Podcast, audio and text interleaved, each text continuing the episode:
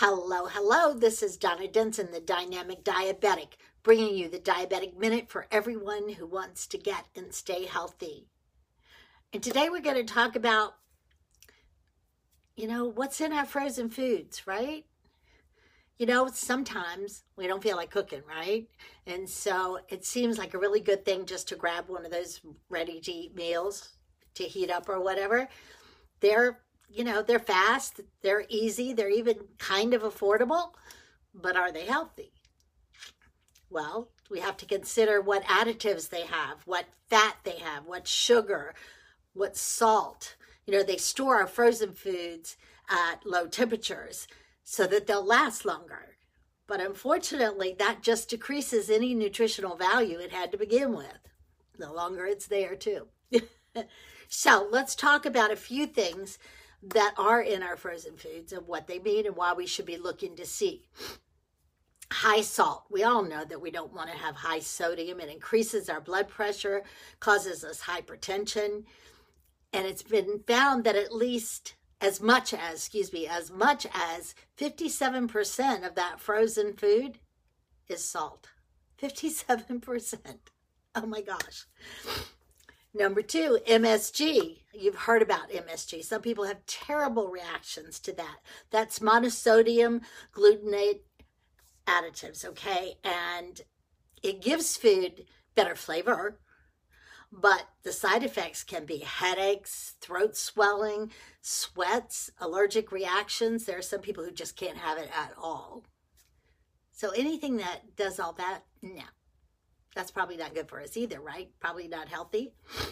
And then we have hydrogenated oils and trans fats, right? We have a lot of that kind of thing. Those saturated fats we know are bad for our body, right?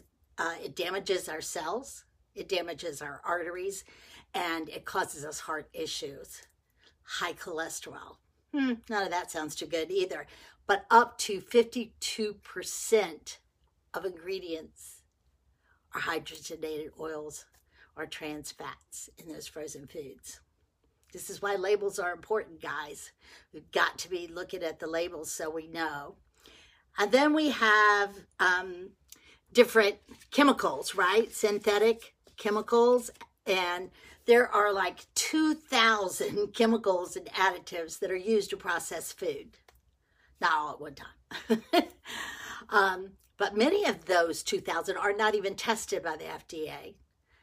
Okay. And they can cause rapid heartbeat, drowsiness, chest pain, and numbness. They're hard for your body to digest. So we want to know what those chemicals are. We want to know what's in those foods. Hidden sugars. This is obvious, right?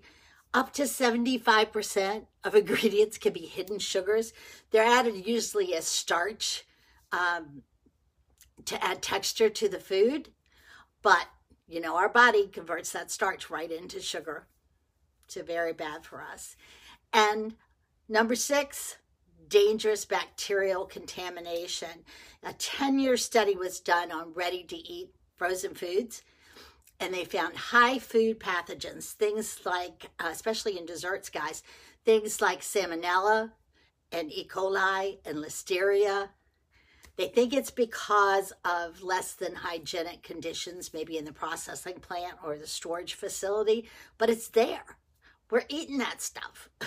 so the next time you don't really feel like cooking, please don't reach for the frozen foods without checking it out really carefully to see what the ingredients are, all the ingredients, okay?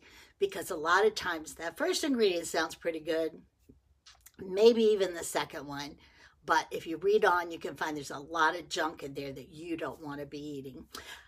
I hope you learned something today because knowledge is power, as I always say. Please share this video. Let someone else have benefit of this knowledge and this power today. I hope I found you safe today. I hope I found you well. And you know, I always, always hope I found you happy. This is Donna Denson, the dynamic diabetic. May God bless and keep you until we connect again. Have a fabulous day. Bye bye.